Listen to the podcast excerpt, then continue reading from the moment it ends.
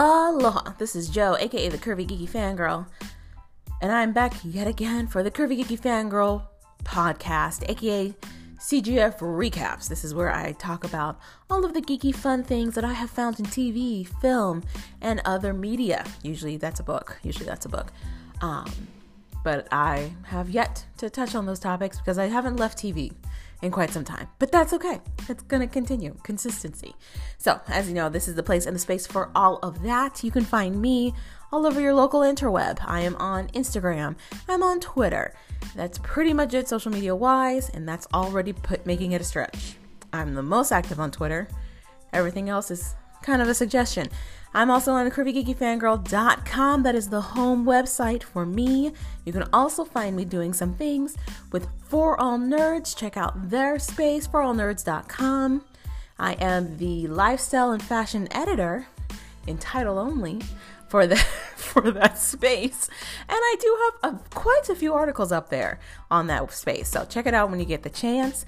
As you guys know, I do this weekly podcast, basically recapping everything I got my eyeballs on. And this week, it was a lot of TV and film. So I'm going to be talking about the DC TV that happened, Black Lightning, Legends of Tomorrow, the Titans. Titans had another episode. And of course, that Elseworlds crossover, the gem de Renaissance. I don't think that's how you say that, but it's happening. Also, I'm going to be touching on Midnight Texas. Sabrina had a Christmas special that dropped, or should I say a solstice special that dropped, The Chilling Adventures of Sabrina, Midwinter's Tale. I also came across some new geeky stuff to check out and talk about, which I will get into as well. It's going to include a Netflix TV show called Tidelands that is quite interesting and very much rooted in mythology. And then also I got to check out Spider-Man Into the Verse. I'm going to figure out that title.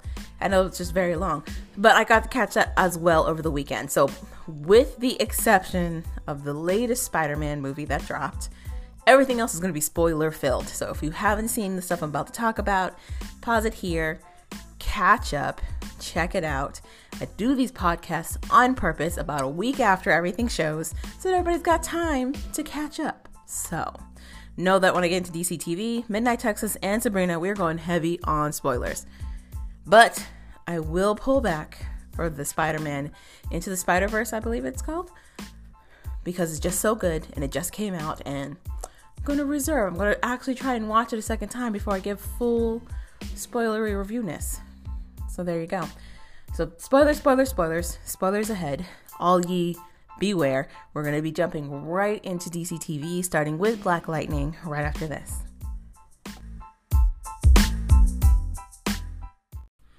All right, we're going to be jumping right into Black Lightning and what is happening. So Black Lightning went from being one of my favorite shows to turn to a show where I'm just like, well, you know what? Now that I'm thinking about it, a show that lives up to DC standards. So, I mean, you can take that as a read or shade or facts.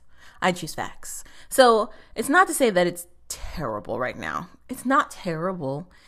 It's just not good. Okay, here. So we're into chapter 2 of the Gen saga for some reason. I should have known that we were going to camp here for a bit. They've been doing this trend with the newest season of Black Lightning where they have a book and they gave it a title, and then we have at least 3 chapters to this book. So it's like a book of whatever. Yeah. Chapters 1, 2, and 3. They've been doing that. And now we're into the Gen storyline, and it's no different.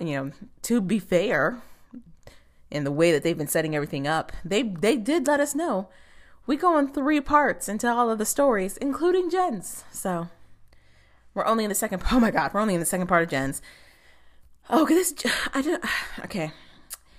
Maybe I'm just too damn old to care about the Gen storyline, which is to say a lot. I am watching this on the CW. This is a network that is geared towards much younger people, a much younger demographic than a 30-something-year-old. So there's that. I also it feels to me like there's a lot of characters that are completely going out of character right now with the storyline. I understand they need to build up the stakes when it comes to Jennifer. So I'm just going to focus on the Jennifer Well, it was all Jennifer. It was all Jennifer part, but especially everybody else's reactions to the Jennifer storyline that's happening. We're supposed to be seeing her family on edge. Like, they're trying to get a hold of her. Nobody feels they can reach her. She's in serious danger, and we're supposed to see them unraveling, just losing it. And we do, but it feels so unearned. Is that a thing? Maybe that's a thing. To me, it feels out of the blue that everybody's just like Mariah Carey wall sliding over the fact that Jen is not with them. I mean, it's not to say that she was dismissive and that we should have thrown her away long ago, but I feel like the stakes they built up to showcase Jen's unhappiness and Jen wanting to get out, and then also the reaction from the rest of the family, it felt like it was overnight. I mean, we spent a good part of the first season with Jen being afraid of having the powers in the first place. We even spent a nice little part of the beginning of the second season with Jen terrified about her ability. And now all of a sudden, and I talked about this ad nauseum last episode, but now all of a sudden we got Jen like, they don't understand me, they ashamed of me type of situation. And I'm like, where did this come from? Jennifer, weren't you like melt crying in your bathroom just 2 episodes ago? Anyway, so to continue on with the stupid Jennifer storyline, we got her and Khalil still on the run. Khalil is in bad shape. He got cut by Cutter. Again, is that really the name? Is that really the name of this character? Okay, so this girl who, according to Gamby, might be a low-level telekinetic because she can dodge bullets. It seems like she's the domino of this world, meaning that she knows how to work these odds in her favor, very Hunger Games-esque. She's got these blades that she uses, which I think is smart. Guns, you have to reload. Blades, you don't got to do that. You just got to stick somebody and then take them right back out. You're good. So she uses blades. When it comes to metas, though, she let the viewers know. She puts poison on the blades when she's got to deal with metas. And in Khalil's case, she managed to get in a cut with a poison blade. So it's a matter of time before homeboy falls down dead. Tobias hears about this, and he is not happy about that because he wants to be the one to kill Khalil. So now he's like, go find him and make sure he doesn't die at your hand. And make sure you ship him to me so he can die at my hand.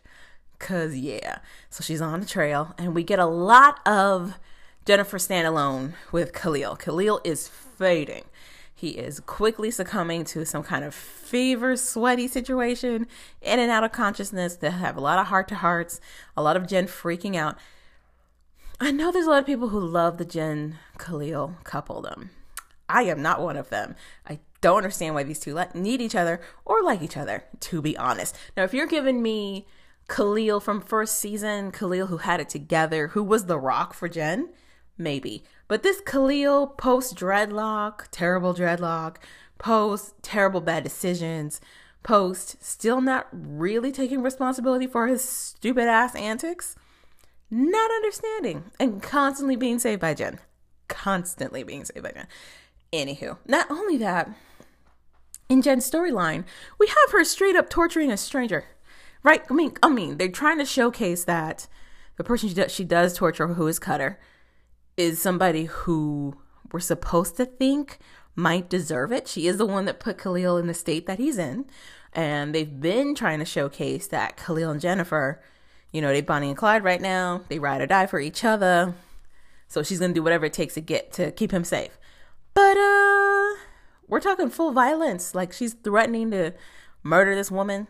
She literally cuts her, like, talks about, like, a lot of things happen. And granted, I'm sure they had to show it to an extreme, to show that Cutter, it would take a lot for Cutter to give up any kind of information, and B, that Jennifer means it. But it just was like, what the fuck? Like, it did a lot of the time. I'm just watching this like, is this the same Jennifer character? Or any of them the same character? We had a whole moment with Black Lightning full on freaking out, broad daylight, talking about how he needs to go find Jennifer and just trying to take off and fly, no costume.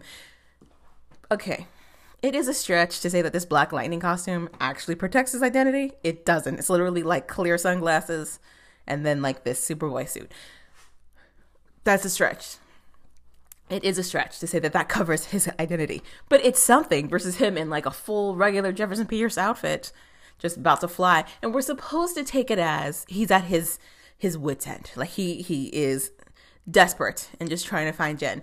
But it came across so quick, with no real weight to a lot of the decisions they were talking about, because a lot of it was compacted for time, compacted for this storyline, and compacted for the events they got to put in motion coming up. So to me, a lot of this episode just felt really, really rushed, and a lot of stuff just came out of nowhere, and I feel like we don't need to be in this Jen storyline this much longer. I understand there's going to be at least one more episode, if not more, of this dumb storyline.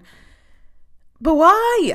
Why do we need this? Why do we need this act of rebellion for Jen to figure out how to use her powers? Why can't it be literally anything else? Anything else. So that's happening. Good things that came out of this episode. I did like that Jen had a full sit down with her mental self. So she went to her safe space and managed to see her name's always going to be Maxine. I'm so sorry. I know she has an actual name for the show. She's just always going to be Maxine. So she sees her counselor, Maxine, in her head, who portrays one version of herself. And then she also sees another side of herself. And this side of herself is like fabulously dressed, fantastic makeup. And she talks about how she's her fear. Sure. But I did like that we had this really minor moment for Jen to reflect and figure out her own strengths. Cool. Could we have put this in any other context? Absolutely. Did it need to be this one? No. But we got it. We got it. So, I mean, the good news out of this dumb storyline is that Jen is becoming a lot stronger. I'm a fan of the actress. I really want to like this character. Right now, they're making it really hard. So that's happening. But like I said, the good things that also came out of it, more Tobias. I love me more Tobias. He didn't really have a whole lot of action this episode. It was mostly him talking about how he needs to kill Khalil, and also how he was trying to get this boys. They're introduced a new character called Todd. Todd got screwed over in an internship or a scholarship, something of some sort, to a white counterpart. And I believe he's an engineer. And they were just like, we can't have you in the group for whatever reason. He rightfully points out that the boy who did win the scholarship and or internship happens to be the son of somebody very wealthy who donated to the school. And they were just like, whatever, bye. He has a thing about being touched. So I have a feeling they're going to rope that into a longer story for Todd. But Big Bad Tobias is trying to get Todd because he wants to use Todd for something. We don't know what it is yet, but he is putting out all the stops. He is trying to get him girls. He's trying to do all kinds of, give him a higher status when he enters into the club. It works. It works. He pays him, gives him mad money. Todd's like, oh, I feel like I should ask more questions, but I'm not gonna. I'm in. That happens. I find it very interesting that Todd doesn't like to be touched. So that was interesting. Like, Tobias sits in between two girls who are, you know, these beautiful women next to him, and you would think he'd be like, yeah, ladies, but instead he's like, oh god, no. Like, it's just like, it's just like not even like in a sexual way of any kind, just like, oh, they have germs. Like a like a huge situation for him. I'm interested to see where this goes. The guy who plays Todd was also in the Power Rangers movie. He played Billy. He played another black nerd type, so it'll be interesting to see where we're going with this particular one. We also got the hint of another new baddie coming through, and it's Teleporter. So you got this guy who I think is at a place in Texas or just a bar with a lot of white people who look very country, and he is just killing them. He's just murdering them left and right. There's a whole scene where like there's like a sole survivor, and he knows this guy can teleport, so he's trying to like, I don't even think really trying. He's just kind of holding the gun, waiting for the guy to pop up again. And of course, he always misses him. And then eventually he dies. But this teleporter was giving me some fantastic attitude. He takes a call. He's like, I'll be there. Pretty sure it's Tobias who's like, I need you to go kill somebody. Cool. So he's definitely going to come into play in the larger scheme of things for Black Lightning. But I feel like we won't see anything, truly see anything, until they come back from break. And it's going to be a nice while until they come back from break. So I think it said January 21st is when they're coming back. So whew, we got a long time to about a month to go before we see any new episodes of Black Lightning. And that's pretty much it. This episode of Black Lightning, like I said, I'm not on board with the Jennifer crying game situation that's happening. I'm glad she's learning more about herself, but we don't need Khalil for this ride. We don't need Lynn's messy self. Lynn, who kind of fluctuates between being completely self-aware and knowing what to do and total hot mess, and not even in like a seamless way. It's a very noticeable, it feels like it was edited weird, like they were like, we need all the crying scenes together and then all of her just being a straight fine, and then somebody else was like, no, we need to intermingle them, and they were like, yeah, we're not gonna reshoot anything, we're just gonna post it up as is with her a vicious wreck and then her totally fine. That's fine, no one will know. So bizarre all over the place. But that was pretty much it for Black Lightning. I'm going to be jumping into Legends of Tomorrow right after this. What up, everybody? It is Joe, aka the Curvy Geeky Fangirl, and I just want to take a moment to talk to you guys about ForAllNerds.com. So you guys know, if you've been listening, I am a contributor, or was a contributor, to a lovely podcast slash pop culture media sensation called FanBros.com. They've recently gone through a name change because this one's just better, and it is called ForAllNerds.com. They are still doing the podcast also under the For All Nerds name. So you should definitely check it out if you get the chance. Your girl has recently been elevated in title. So I am now the fashion and lifestyle editor for ForAllNerds.com. So if you get the chance, absolutely take it. Go ahead and check it out. Check out the website. It's fancy and new. It's just so shiny and bright. I've got articles there. My first ever interview is there. It's done with Marcy Harrell, if you get the chance. I also have my regular fandom fashion breakdowns, and I'm trying to do something a little newer by including articles about where you can buy already ready-made geek fantastic outfits at stores that are centered around that dynamic. So check out ForAllNerds.com. Check out their podcast, For All Nerds. Get in on this geeky information, this geeky insight. It is told by geeks of color from the perspective of nerds of color, because yes, all of the things and whatnot. All right, Legends of Tomorrow also came back with its junk food goodness. And it's going to be real easy to sum it up, because it basically was a cleanup from the previous episode of Constantine and Charlie making a mess of the timeline entirely. So basically we see the after effects of that with their shortcuts and them thinking that, oh, we could do this and do that and everything's going to be fine. And of course there being crazy consequences to everything. And I mean, it was cute. They had some really funny moments. I love that in one of the timelines, and when it's just the guys that are left, they call themselves the custodians of the crime, the chronology. That was hilarious. Their whole like Charlie's Angels kind of like or more A-Team-esque kind of like intro, like what's up? It's us. Hilarious. I also love the girls. The girls team up. We got to see a lot of Human Gideon on both of them, and with the guys, with the custodians of the chronology. She was still VR, but she got to be in a human form, so we got to see the actual human voice of Gideon, so that was very cool. And then with the girls, they call themselves the Sirens of Space-Time, and she is in human form, Gideon, but she gets to fight in her human form. It's hilarious. I loved all of it. That was hysterical. What I don't get though, well, no, okay, yeah. What I don't get, though, is what they're doing with the Mona... I almost said copay, which is... That's the incorrect way to say it. It's how the show says it.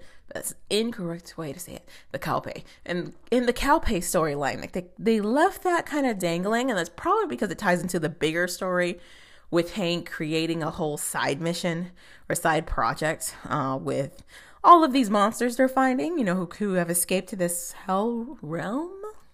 Dimension, yeah, place. So I was kind of hoping for more information on that, but we didn't really get any of that. That was pretty much it. The biggest reveal was that Constantine and Dez have to meet. Like, that was a cemented point in the timeline. But not only that, they have to stay together. Like, Dez has to get taken by a demon and go to hell. Like, that was all a cemented point. And then we find out why. Towards the very end of the episode, we get a huge reveal in that Hank is who created that whole side project with, what did he call it? It's like Mission Hades or something, or Project Hades. He did that for this boss. And the boss we see that he's golfing with or whatever and trying to impress, it's Dez. It's Dez. So we know it's the demon. So it's really the demon as Dez who's doing all this. So he either also escaped the hell realm and is trying to round up hell creatures for some complete takeover, or he's doing it to fuck with Constantine, or all of the above. But we know he's now a big player in the game, which is kind of nice because we get to see the actor who plays Dez a lot more. I'm a fan. Man is gorgeous. But also, I liked how it eventually tied in this random madcap we had with Constantine and Charlie, because as random as Legends is, they usually loosely try to tie these adventures into the overarching story. And at first it was like, this is really weird. Like, this side story about Constantine trying to change points in time and Charlie like really fighting him, or no, fighting the others on it and trying to do it too. It was kind of random, but no, now it makes sense. This is why we had to tie all that in. This is why we needed to show it was a fixed point. And this is how we got introduced to Dez. So there you go.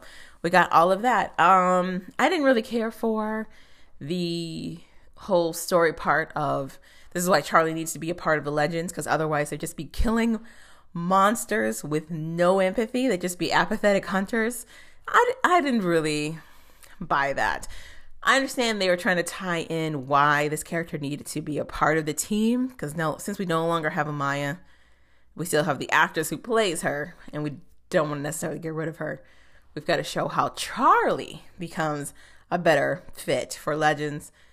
It's a nice way to tie in how they started looking at these creatures versus, they're complete monsters, get rid of them, kill them now. Or, are they just, in the wrong place at the wrong time type of creatures situation. I got why we tied that in there. I didn't really care for the standalone on all of that. That was pretty much the whole episode. Charlie and her feelings, and then realizing, oh yes, I am integral to the team. Constantine deep into his feelings. Although I will say I love Constantine unhinged and crazy. Hysterical. He's losing his mind. He knows what he did was completely wrong, but he also still wants to save Dez and also be completely selfish and not have to deal with any of the consequences that he did. Realizes he can't and ends up having to do it. Constantine really reminds me of Spike, and that's probably on purpose, now that I'm thinking about it. They both have English accents, they're both blondes, they both smoke a lot, way into jackets, so I'm pretty sure like that's why it's happening that way, but it does. Yeah, random thought there. But yeah, so that's really all that happened with Legends. The Legends are no closer to figuring out that Big Hank has a whole side project. And like I said, we didn't get anything else happening with the Mona Calpe situation. Now that the timeline is fixed, that should still place her in that parking garage with two, I'm presuming, dead bodies and her trying to get that fire alarm. So yeah, I'm interested to see where that goes. Oh, I will say we did manage to get some standout time with Gary. So Charlie turns into Gary, and we get to see a different style of Gary pop up instead of like the grinning, crazily optimistic goof we usually see. He's like this. Well, he's Charlie, so he's like this very sarcastic, very like, what the hell? I don't have time for all of this type of persona. It was hysterical. I loved it. I loved all of it. It was pretty good. Well, that part was pretty good. Everything else, I could take it or leave it, but if I could say it was a filler, it was a fun filler episode. I'll say that. It was a fun filler episode. Had a lot of moments where I laughed out loud, which is what Legends does. That's when it's at its best. That's what it's doing. So was this the best episode? No, but I still had fun watching it, and I don't even know if they're on their break. They might be on their break before everything returns in like January-esque time frame. So I'll take it. I'll take it for what it was and see what happens when they come back. What else? That was really short. So I'm going to go ahead and also throw in Titans, which is also going to be really, really short. Titans? I don't get it. We're in the home stretch. We are in the home stretch of the show. I feel like they tied everything up 3 episodes ago. That build up to get the team together, to get Beast Boy, Starfire, Robin, and Raven together kind of culminated when they went and got Beast Boy, when they went and got him from, I'm never going to remember that team's name. I know they have a name. And it was my favorite episode when they had to go get Beast Boy. I still don't remember that team's name. But yeah, I feel like it culminated in that episode. And then when they got, well, kind of trapped-esque by the big group, the big mysterious group that was trying to get Raven the whole time. And we got kind of a resolution with that. And we reunited Raven with her mom. And then after that, I mean, they're still giving us more information. There's still a lot of mysteries that are not solved. But now it kind of feels like a story that's run on too long. But, I mean, this latest episode, we got a lot of reveal. But to me, it feels too little too late. Especially knowing that this next episode is the finale. Is the finale. So in this latest episode, we finally figured out why Starfire got there in the first place. So Starfire and her people knew that Raven was about to bring the end of the world. She's going to bring the end of the galaxy, basically. She was going to free Trigon. And Kori needed to get there and stop that from happening, basically. Something happened. We never got why she lost her memory, but we figured out what is happening there. So we got all that information. We got more, is it Helen Troy? I want to say Helen Troy. Wonder Girl. We got more Wonder Girl. I'm not sure why they made it combative between Kori and Wonder Girl. Yes, I mean, she kind of got trapped in her head there for a little bit. Raven helped her retrieve her memory, but in doing so, it made Kori become like this just brute killing machine who was trying to get rid of Raven. So Wonder Girl and Robin managed to get there like just in time, and Wonder Girl gets to show off some of her moves, her lasso, and she stops Kori from killing Raven. And then like once Raven comes, or not Raven, but once Kori comes to and is like, what happened, and gets in some information, immediately her and Helen are just like at each other. And Helen's like, I'm the one who took you down. And Kori's like, I bet you couldn't do it again. Like, why are we immediately making them fight each other? I'm so, I don't understand why we needed that. Did we need that? What was the point of that? I don't understand. They to me, they very much cemented that Helen and Robin are not going to be a couple. This is a brother-sister relationship, period. So why have her and Kori already not like each other? Don't get it. Thankfully, it's a fleeting moment while we get the rest of the information. Otherwise, meanwhile, I will say I appreciated the twist with Raven's mom. I knew she wasn't on the up and up. It just... With the show and all the other twists and turns they've been giving us, it didn't sit well with me that she found her mom and everything was just going to be fine. Like, that was weird. That was weird. I was sure the mom was up to something, but I thought it was a situation where the mom was an actress and pretending to be Raven's mother, and then we'd find out, like, the real reveal was to whatever. But instead, this is actually Raven's mom. This is actually Raven's mom who played the fuck out of Raven. So she was in on the whole gag the whole time. She also was trying to get Trigon to come back, who she calls her love, right?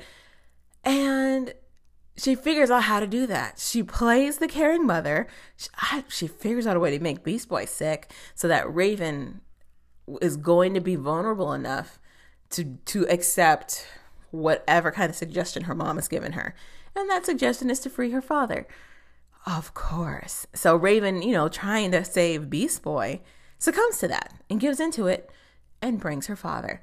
It was a little anticlimactic for me because when she brings her father back to the realm, he's in a human form. Why isn't he a monster? More questions. Or maybe budgetary reasons. Instead, he's just a regular old human. I'm like, okay. But we did get that reveal with the mom. So the mom this whole time has been playing Raven. She killed a cop. She killed a cop to make this happen.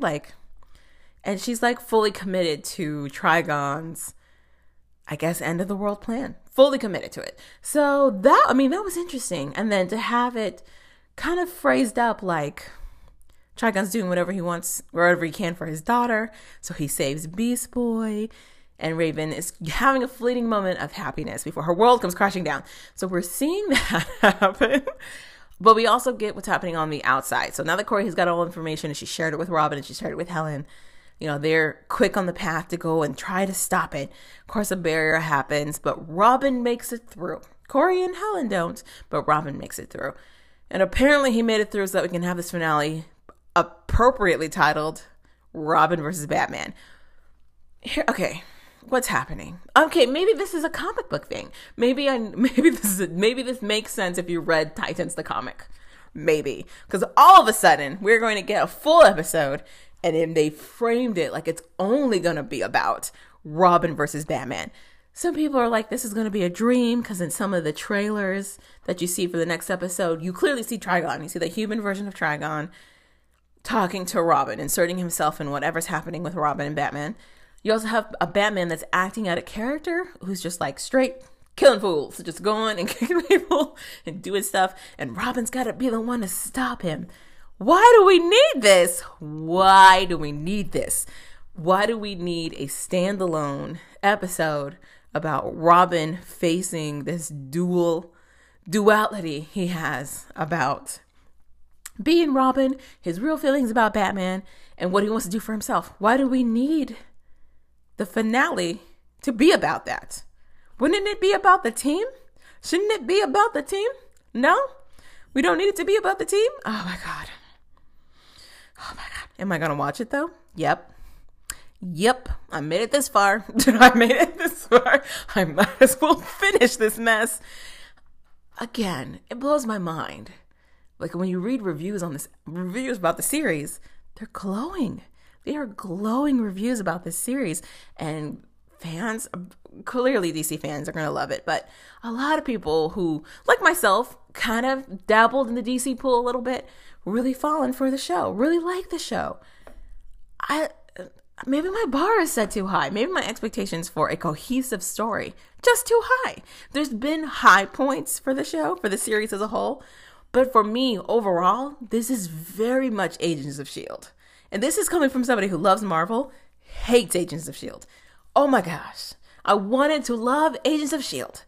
Never happened. I never ever got fully into it because it just felt so scattered all the time. And I don't know if that's because it's a week-to-week format, so they have to spread out the story, which gives me way too much fucking time to dissect everything. Or if this is because it was their first... Like Agents of S.H.I.E.L.D., it's their first run as a brand to create a series like this. And it just feels clunky, overcrowded, and a mess. Like the decision making. Why? I want to really harp on the negative on the show, but I also have to give it its props. They gave us Anna Diop. They gave us Anna. Who is killing it at Starfire. She is a strong, strong pull for me to keep watching this show. Her and Beast Boy. I love the kid who plays Beast Boy. He does amazing. The little bit of time he gets. I love him. I love Starfire. Robin, yeah, I don't really care for. The guy who plays Jason Todd, though.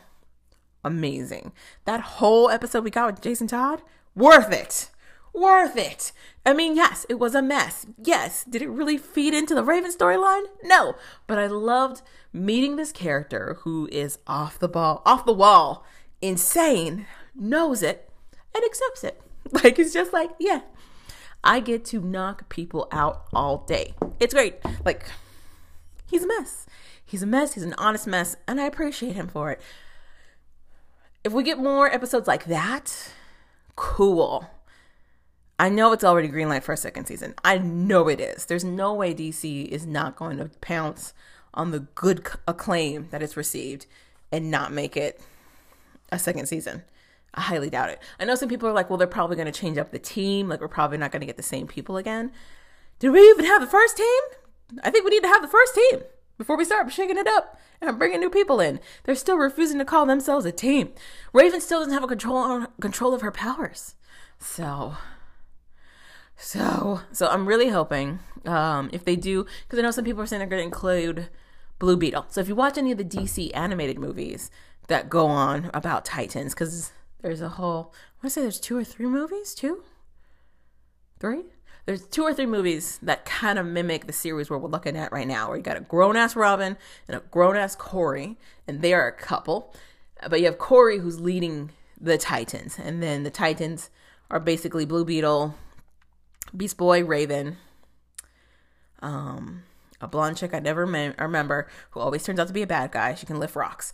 And Damian Wayne. So I will be surprised if the second season is like, yeah, that was tame enough. Let's go ahead and change it up. I'd be really surprised, because this whole first season has been the buildup of them coming together, begrudgingly coming together. And Robin keeps escaping at the first chance. So it still hasn't been them like as a team functioning. So I'm hoping the second season will at least do that. But who knows? We got Trigon in the second to last episode of this goddamn series, and now we're going into finale where it's just going to be Batman versus Robin for no fucking reason. So, great. That's great. I talked about Titans way longer than I needed to. So after this, we're going to be going into Elseworlds right after this. Okay, so the Elseworlds crossover happened that took place of the Arrow, Supergirl, and Flash standalone episodes, and they got them all together in one happy place. I was here for it. I'm here for it. I love the crossovers, as campy as they want to be, as crazy as they want to be, as kooky as they want to be. I love them. I love them. The first one was amazing. The second one, appreciate it. Got a little moody for me in some places, but I still loved it. Still appreciated it. Third one, which is the one we're in right now. I think this is the third one. It's not the fourth one, is it? I don't know. So this latest one, the Elseworlds one, I liked it. So you guys know I don't watch Arrow. So that meant that the Elseworlds crossover was the first time that I watched any kind of episode from Arrow, because you had to watch all three shows to get the full crossover. And they even like floated around their days. Usually Supergirl's on Monday, but instead she was on like a Wednesday this week. That was interesting. So yeah, they shifted some stuff around. The highs for me for this crossover included seeing a slightly silly Oliver. I never really understood why they decided to take the direction of making Oliver McQueen a Batman-esque trope. I wasn't sure why they did that. I'm sure someone was like, no one's going to accept it as a TV series if we don't follow the Batman outline and make it dark and make it edgy and have him be somebody who's fully disconnected from his feelings. We need to do that. Now, I don't really know Arrow's full origin, but I remember him from the TV series. Was it called Super Friends? There was like a Justice League-esque, or maybe it was Justice League. I think it was Justice League of America. So they had a Justice League series in the 90s, this animated series, I think into the 2000s. And Oliver McQueen was one of the characters, of course, because he makes up Justice League. And he just played a sarcastic, silly guy. Not necessarily Deadpool-esque. Think Flynn Rider from like Tangled. Yeah, think Flynn Rider from Tangled. So like a sarcastic, rogue, charming-esque guy. That's kind of the person he played, instead of like this Bruce Wayne wannabe. So I wasn't really sure why we needed him to be like that. I do like that the show kind of like winked and nudged at the fact that they completely did that for him. They completely made him a Bruce Wayne, because there was a whole part in there where Barry is excited to meet Bruce Wayne because he knows who Bruce Wayne is. And Oliver is just quick to be like, oh, Batman. Barry for some reason knows who Batman is. And Oliver is very quick to be like, Batman's a myth. He doesn't exist. Like, just shutting it down, because he's basically Batman. So that was cool. Actually, Batgirl, who I won't say it was like harsh against Ruby Rose being Batgirl. I just didn't understand why we needed a Batgirl in this little series, but I appreciated it. She was a highlight for me. I did enjoy it, having them kind of touch on Gotham. It made more sense watching the series. They pulled their villain out of the Gotham storyline. So it made sense to include Batwoman in this, or Batgirl in this. No, Batwoman. I think it's Batwoman. Love the representation that Ruby Rose brings, but I just thought she nailed it. She nailed it. I thought she did a really good job of playing this character, keeping it stoic in some moments.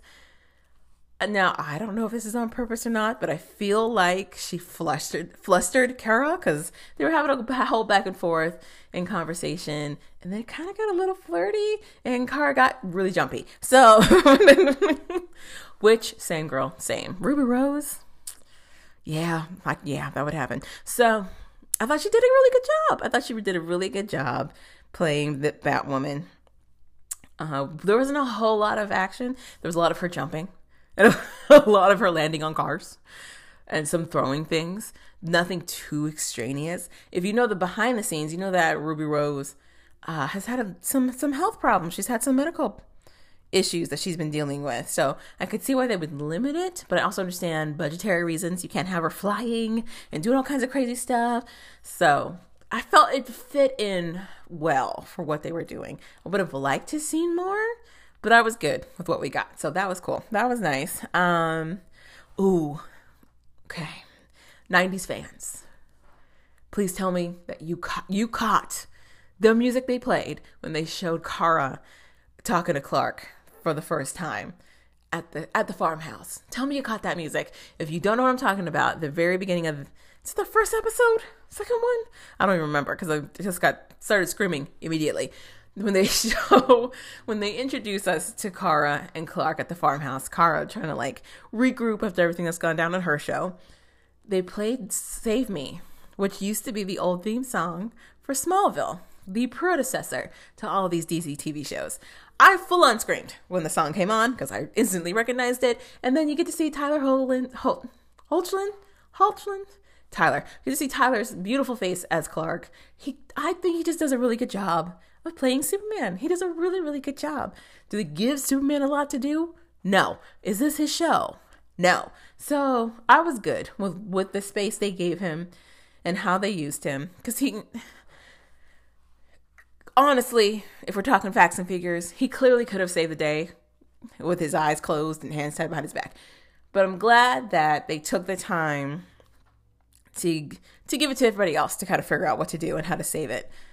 He kind of got pushed into the middle of nothing, not nothing, but got pushed into the middle of something that he didn't really have a full story on, like of what to expect or what to do with. And this particular Clark hasn't had a whole lot of, I don't want to say adventures, but yeah, adventures that, comic book Superman has necessarily, because this is a slightly different Clark with Kara being the spotlight Kryptonian, so...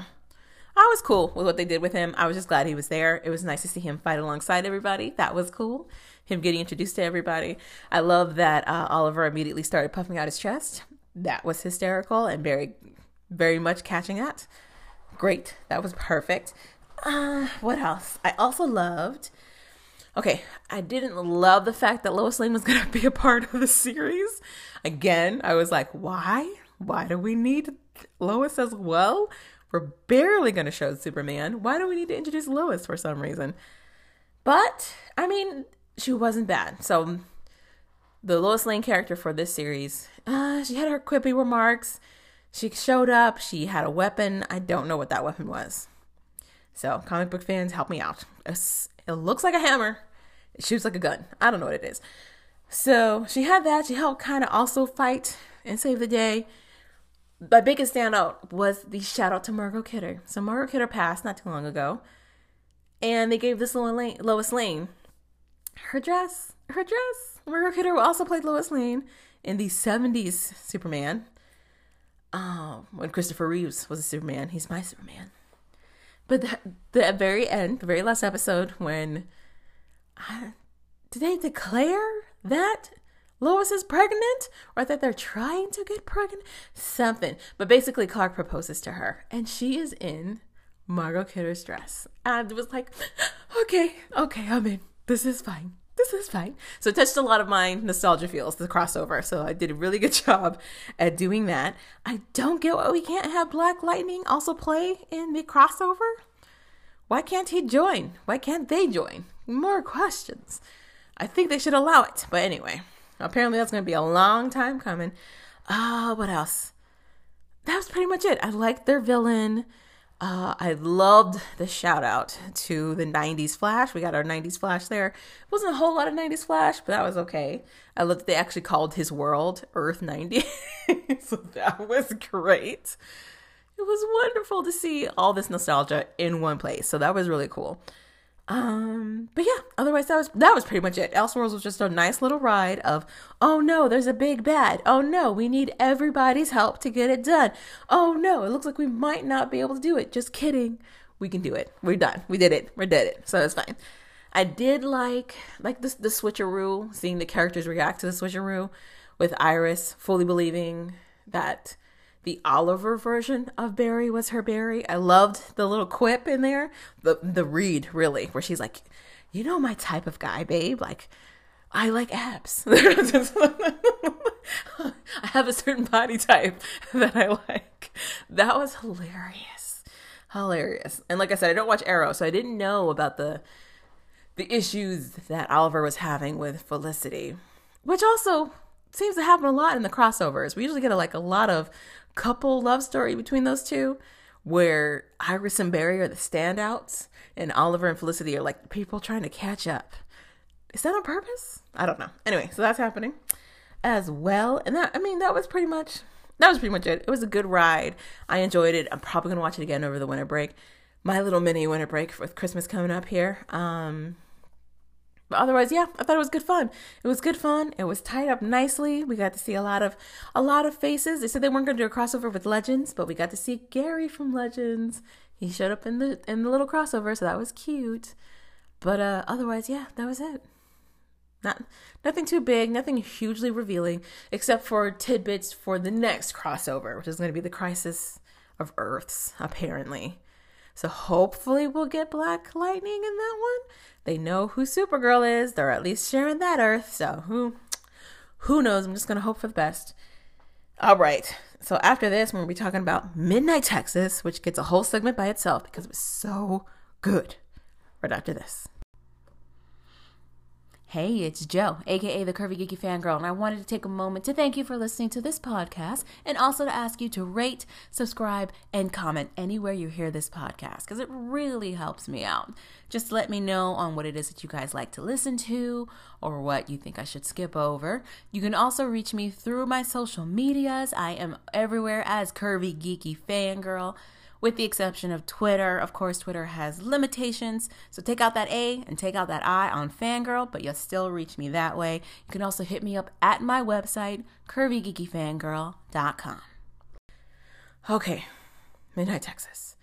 Oh my gosh. So the Midnight Texas is on it. I mean, there's some things in there that I do not agree with, some of the story points that they've chosen that I don't agree with out of pettiness, but also because I fell in love with the characters and how dare you try to change things up, or how dare these characters want to leave and go build better lives, whatever. So that being said, this episode, it's moving fast. It makes me wonder if Midnight Texas doesn't have a whole lot of episodes to use, because we are moving through story pretty fast.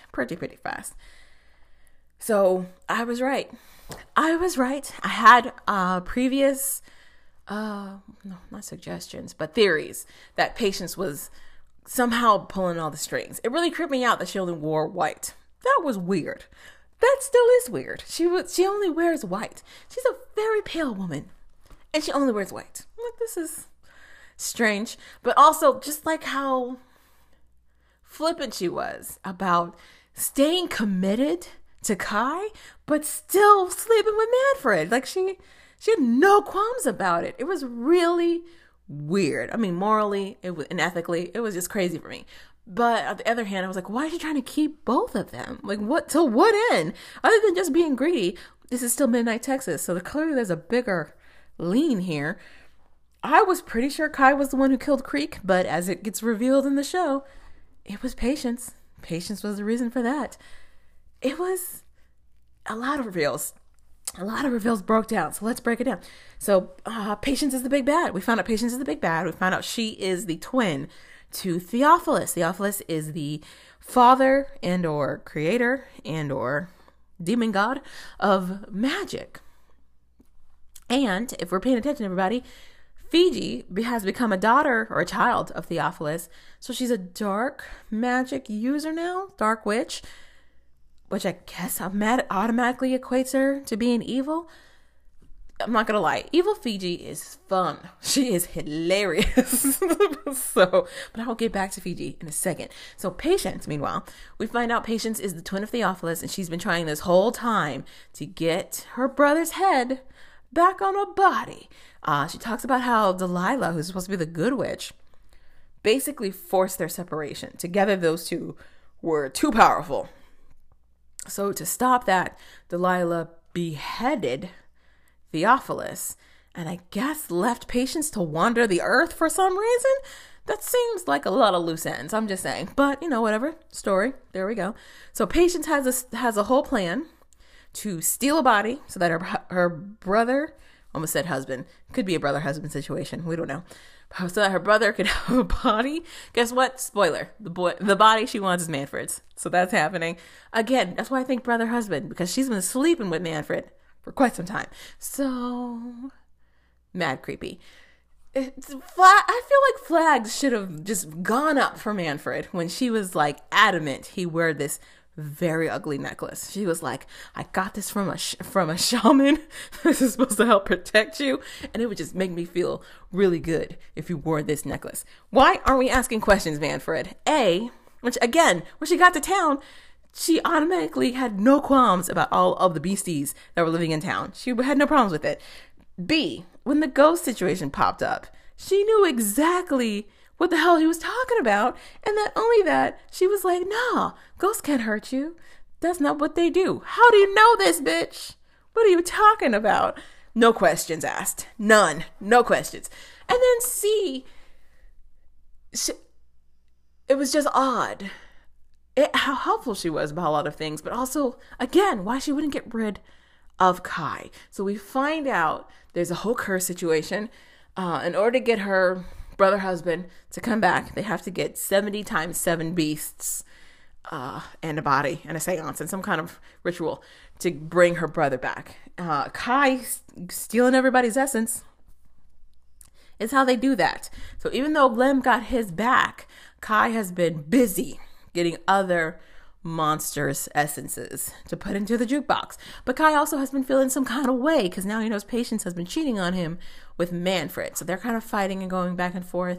And Patience is running this whole like, well, I feel lonely thing, which I'm like, what? What? I mean, to Patience's credit, she does play like an honest but hurt wife type. So she's very much like, yeah, I love you, Kai, and I don't want to leave you, but you know, you've been doing some things that I just, you know, makes me feel some type of way. And the stories we've gotten about Kai and what we've seen as viewers about Kai definitely play into her perspective of things, of him going off and running on these missions and being with random gorgeous people for some reason and like leaving her on her own a lot. But then we get more of Kai's side of things, which is like, she's the one who put him up to all of this in the first place, and he is madly in love with her, so he's been trying to get this done for her like his life depends on it. So there's that, and then we see how Fiji ties into it. So moving on to Fiji was so good in this episode. Fiji was hilarious in this episode. So Fiji has been dark witch, right? She got rid of her blue butterfly, which apparently was her feelings and her emotions. And she is like doing all kinds of crazy stuff. Like they had Creek's kind of funeral. There's no body, so can't really have a full burial. But they basically had like a memoriam for Creek, and Manfred is a hot mess, and everybody's kind of feeling sad except for Fiji. Like she's playing somber and she's keeping her head down. Didn't share a tear. Didn't shed one tear. And when she gets back to the house with Bobo, and Bobo's like trying to gauge her feelings on it, she keeps kind of like avoiding it. And he thinks it's weird, but he's also Bobo. So he's like, well, how about sex? And she tells him go to sleep and like rubs his face and goes to sleep. If all girls could have that power, could you imagine? You're on like a terrible date and this guy is just like, just keep annoying and just keeps coming at you and just won't, it's too persistent. If you could just tell him go to sleep, and then he just passes out and you could leave. Oh, Oh, wonders. Anyway, so basically that's what's happening. Like, Bobo's kissing up all up her, and she doesn't want to have anything to do with it. And she's like, didn't you tell me you were sleepy? And he falls asleep. And then she gets ready, goes out, and opens his bar up, and it's like Monster Night at the bar. And she's like getting it in, making drinks, flirting, trying to leave with a couple of vampires, whole situation. Bobo wakes up at some point, realizes what's happening, confronts Fiji. Bobo dumb as hell, because A, we know she's a powerful witch. B, she's been acting weird. She straight up burned his hand in the previous episode. And C, he has no defense against her. So even after his whole confrontation with her, he had to have thought at least a little strategically that, oh yeah, I can't do shit past accusing her. That's it. What's my plan B? So clearly she takes care of Bobo quick, fast, in a hurry. But before she does that, she reads the fuck out of Bobo, which was hilarious. She calls him dumb. She tells him she's not in love with him anymore. And that she's basically just been using the fool, because now she's got all the power she wants and none of the guilt. It is great. Oh my God, I died. I was dying laughing when she was like, are you an idiot? Do you know why the curse is broken? Because I don't love you, you moron. Like, oh, I mean, the hurt on Bubba's face almost was worth it. It's terrible. And the only reason I can laugh about it right now is because I know it's not going to last. They're going to figure out a way to bring Fiji back. They have to. It's Midnight Texas. She's hardcore part of the group of Midnight Texas. So there's no way they're going to let her stay in the faction that she's in. That's not going to happen. So they're going to bring her back. But just right now, I'm definitely enjoying Evil Fiji because it was hilarious. There's a whole point towards the end where they trap Fiji. They get her in irons, which apparently is witch kryptonite, to try and get some answers. They're torturing her, but she kind of likes it. But she still gives them answers because she also wants to mess with them some more. And she's like, why not the truth? That's hysterical. And she lays out the truth. She's like, I'm not the one who killed Creek, but I definitely helped to hide the body, which kind of lets us further know it's Patience. Patience is the one that did it. She's enjoying her powerful stature as a dark witch. And then she gets free. She basically lays it down that Patience is going to release her brother. Dun, dun, dun. And that it's Patience that they need to worry about. So Patience, though, meanwhile, manages to get Fiji free and turn on the rest of the Midnighters that are there. And that switches us over to Manfred. Manfred is going through it. His life really is a dumpster fire. Like I said, he, like an idiot, just wore this very ugly necklace with no questions. And he's just intent on getting at Kai. He's convinced Kai is the one who killed Creek.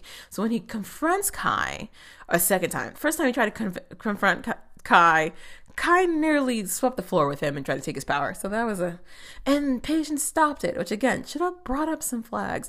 They try to like put it under everything else that was happening, this emotional pile of her, like, well, she cares for Manfred. That's why she's not going to let Kai do that. But no, she needed Manfred in the way that he was so that she could harvest him for her brother.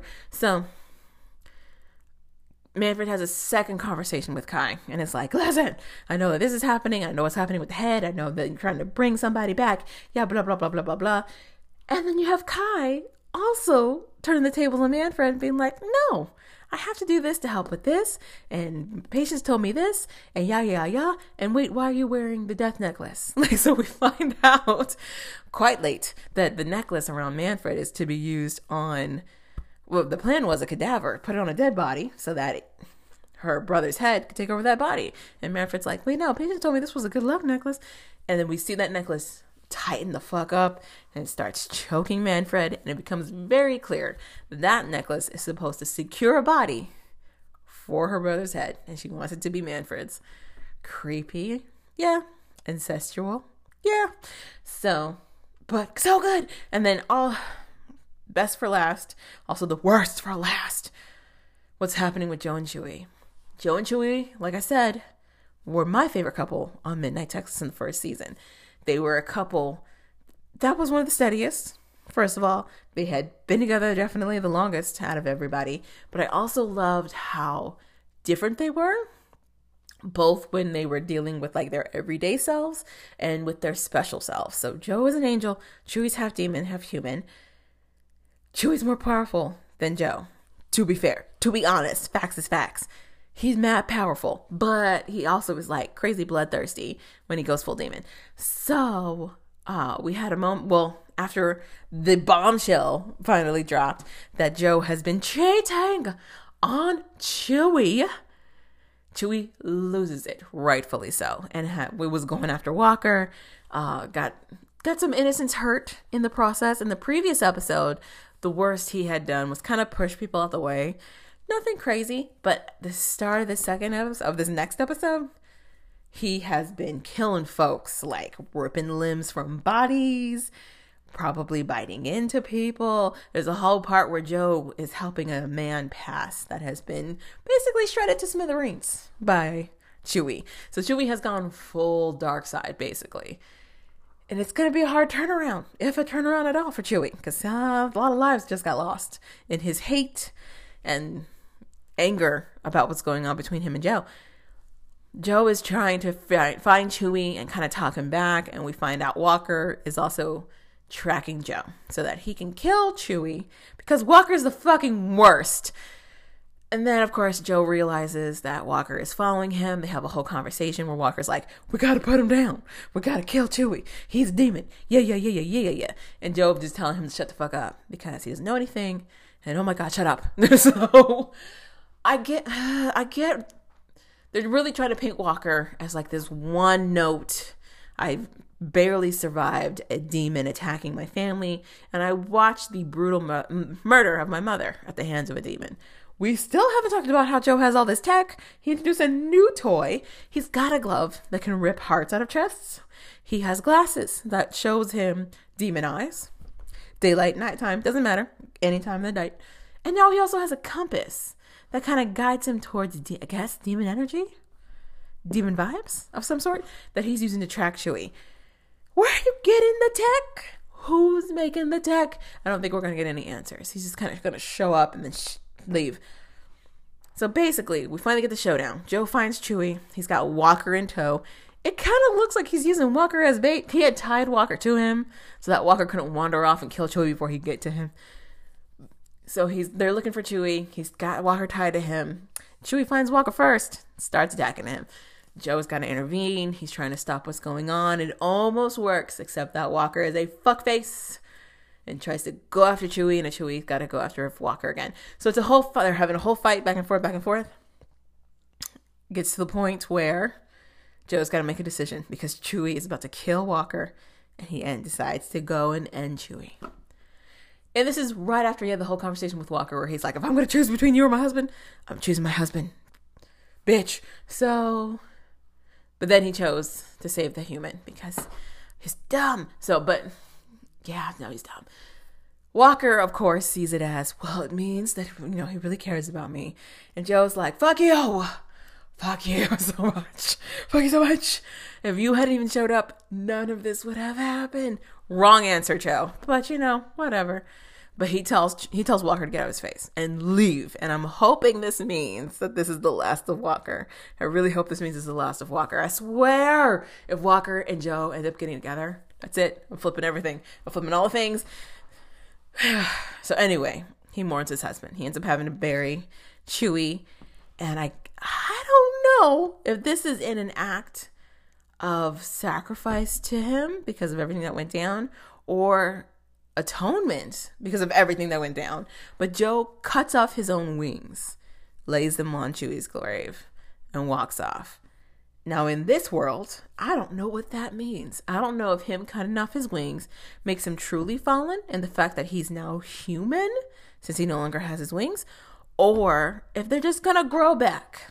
And that was just a painful way to memorialize his husband. I don't know. Why did Chewie have to die? Thousands of questions. We have a show based in Texas. We have no Latinx representation. Maybe Kai. He's not going to be a core member of the group, though. I'm pretty sure he is for this season only. So if they get another season, I don't think he's coming back. He's definitely not a part of the core group. So, and that's a maybe on Kai.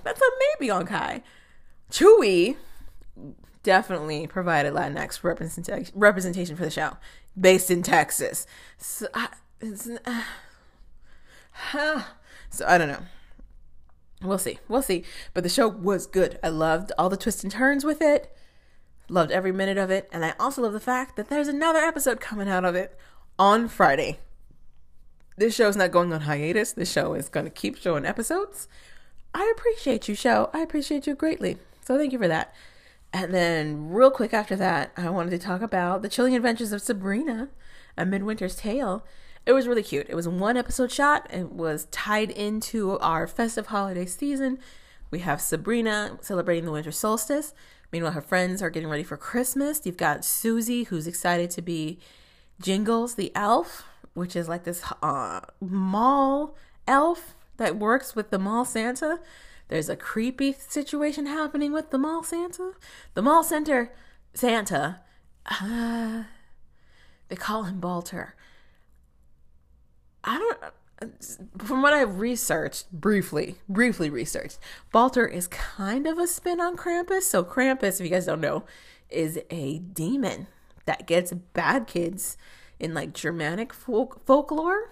So you had Santa who gave you gifts if you were a good kid, and then you had Krampus who would steal you and maybe murder you if you were a bad kid, because we need steep odds and punishment, apparently. Steep consequences, apparently. So Balter is kind of a spin on that. So rather than just straight kill you, he will dip you in wax to preserve you for something. So we had a mall Santa that was doing that. Like they set it up to show us that kids have been missing throughout the years, and that this mall Santa remains a mall Santa, which is kind of creepy. And no one else clocked that this dude doesn't age. So Susie's whole little storyline is that she becomes Jingles the elf, which is something that she'd always wanted to do. She also gets caught up in the trap of this creepy Balter character, aka mall Santa, and she almost becomes a wax figurine, except that her friends finally get it together and figure out a way to save her. We have Roz, who is still getting her cunning. It really upsets me that they call it the cunning. We can't just say that she's got the sight. We gotta say she has the cunning. Okay, sure. So, but basically she gets glimpses of seeing the mall Santa in his real self, and she's not sure what to make of that. And then as soon as Susie goes missing, she's like, damn it, now I know what that is. So she ends up going to Sabrina's. They've set up the story so that it's right after Sabrina has come out to all of her friends as a witch.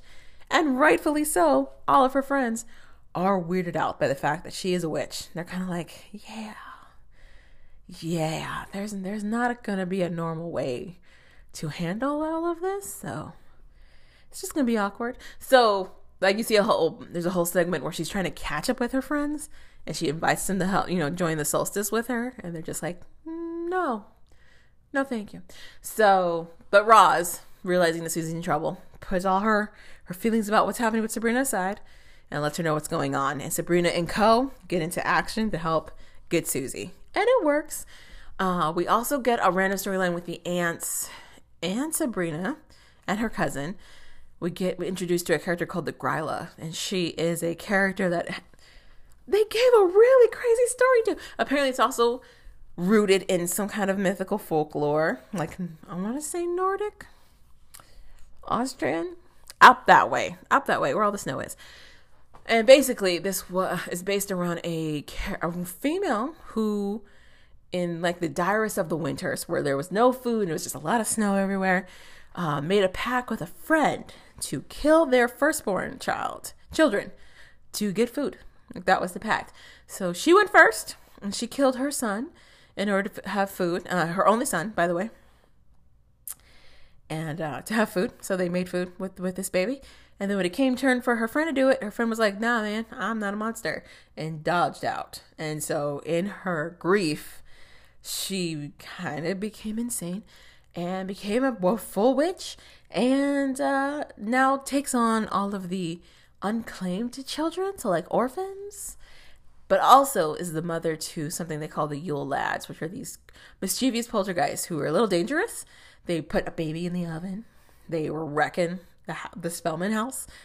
So that was happening. So they had to kind of face off with Gryla. There's a whole situation where, is it Zelda? Pretty sure it's Zelda. One of the aunts stole a full baby, a whole baby, from their priest, and was very much tempted not to give this baby back. But after everything went down and the fact that Gryla could come back at any time to claim this baby, they realized we have to give the baby back. So that at the end of the episode, that was the conclusion they came to. What else was happening on that show? Ooh, we had the end of the Sabrina Harvey thing. So Sabrina has been hemming and hawing about Harvey. She loves Harvey, but she broke up with him at the end of the last episode. They also really didn't have a whole lot of trust in the relationship by that end of the series, with this previous series, and not a lot of pathway to move forward as a couple with all the new revelations that dropped. So Harvey found out she was a witch. Not only that she was a witch, but that she had been casting on him for quite some time. She says with good intention and trying to save him from stuff, but it's also kind of selfish intention, which Harvey points out. She also is very much tied to the loss of his brother. So his brother got into a crazy accident in the mining cave from the previous season. And it was kind of Sabrina's fault that went down. There were these mischievous other witches involved that were basically bored and wanted to do something. And they wouldn't have known about some of the stuff that was happening on the human end of stuff if Sabrina wasn't also in the mix. So a cave-in happened, but Harvey wasn't mad at her about the cave-in. He was mad at her about the action she took after that cave-in. So to help Harvey out, she was trying to basically re-summon his brother. She brings back to life the corpse of his brother, just like that. Not his brother, just the body. The body has a lot of violent tendencies because it doesn't have a soul, and it's kind of wondering why it's alive. So to fix that, Sabrina's like, well, I'll go get his soul. She goes into purgatory, gets caught up with her mom, gets distracted a hell of a lot, manages to find Harvey's brother, but lose him at the last second, to the point where his soul gets devoured. So there's not going to be any rest for this poor boy, and he's never getting back into his body. So now she's got to come clean with Harvey. Mind you, this is all previous episode. So now she comes clean with Harvey about everything that went down, and Harvey's rightfully pissed. He's mad that she took it upon herself to do all this and make things worse on top of it. And not only that, but all the lies of everything that happened before, it's a lot. It's too much. And it's a lot of magic. Also, they gave us a little background to the fact that Harvey's family were witch hunters. Because sure. So all of that, boom, and then we get into the winter solstice where she's trying to talk to Harvey about stuff, and he's telling her how, his dad is crazy alcoholic right now with everything that went down. And she's like, well, I could fix that. And he's like, no, thank you. And then she gets him presents, some kind of coloring pencils because he's a drawer that never ever have to be sharpened. And he's like, no, this is tainted with magic. I can't have this either. She takes it upon herself to go ahead and help him with his dad's situation. She makes a vat of eggnog that is spelled to make his dad not want to drink anymore. Works. Harvey realizes that's what she did and thanks her for it, but is like, fucking stop. I don't need you to do any more magic. And then basically tells her straight to her face, I can't be around you, and I can't be around all this magic right now. Right now it's too much with the loss of my brother, everything else that's going on with my dad. I can't do all of that. I can't do it. And of course it hurts her a little bit, but I was like, this is very honest friend conversations. Yes, it's based around magic and it's completely fictional, but most people I know don't come to those conclusions like that, realizing this is what's best for them. I don't want to say fast, but so honestly. So I like that. I like that Harvey's really, really thinking about things and being like, this is what I can take and this is what I can't take. And I can't take this. So pass. But yeah, that was pretty much it. It was a lot of Sabrina Harvey. Well, we had the whole storyline with her mom. So Sabrina was trying to get in touch with her mom this whole time. They do a seance. They manage to bring her to fruition. And then she gets to see her mom almost in a physical body form type of deal. I'm still not 100% sure that was her mom. I don't know if that was just Lilith pretending to be her mom or if this was literally her mom. She doesn't get a whole lot of answers either from her mom. Just that her mom wouldn't force any other human to go through what she went through to be with a witch, and that Sabrina needs to watch her back, kind of, basically. And that was it. And then we ended it. They weren't going to give us a whole lot of story because this is just like a little filler, little Christmas thank you for checking out the series. And the new series is still, I mean, it got greenlit for a season 2 pretty quickly. So I want to say next year, October-ish, is probably when we're going to see everything else that's going on with her at that witch academy, with her friends at their regular high school, and what that all means. So, but otherwise, it was cute. It was really, really cute. And real quickly, I want to talk about Spider-Man Into the Spider-Verse. Spoiler-free edition. I liked it. I really liked it. There was a moment in there where I absolutely teared up. My feelings. My feelings just felt like they were being manipulated a lot, in a great way, but definitely a lot. I spent a lot of this movie like on the verge of tears and or crying. And I loved how they introduced all the characters. I loved how we got introduced to Miles Morales. That's not really a spoiler. We all know he's in the movie.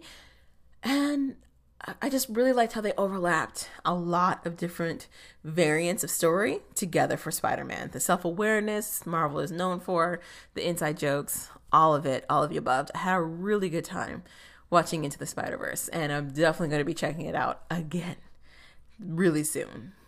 That's it. That's it for the spoilers on that. And I'll get more into it next week.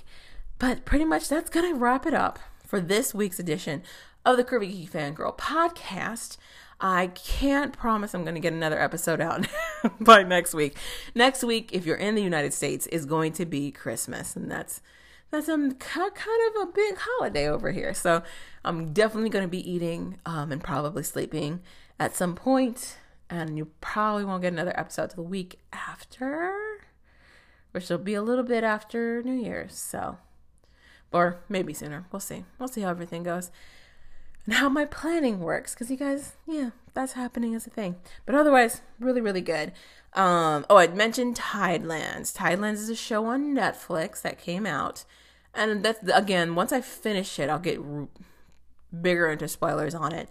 But right now, I'm quite enjoying it. If you like soapy, a little campy, but rooted in mythology type shows with a lot of sex in it, this show is for you. It's quick. It's from Australia. That means it's going to be a short episode series. Australia, like the UK, they don't do 22, 30-odd episodes. They do like 8. So then that's exactly what this is. It's got 8 episodes. The story, the mythology for this show, actually really good. I'm actually really enjoying it. Small pet peeve is that they're mixing sirens and mermaids together as if they are one thing. They really aren't. They really aren't. If you know your mythological monsters, sirens technically are half woman, half bird.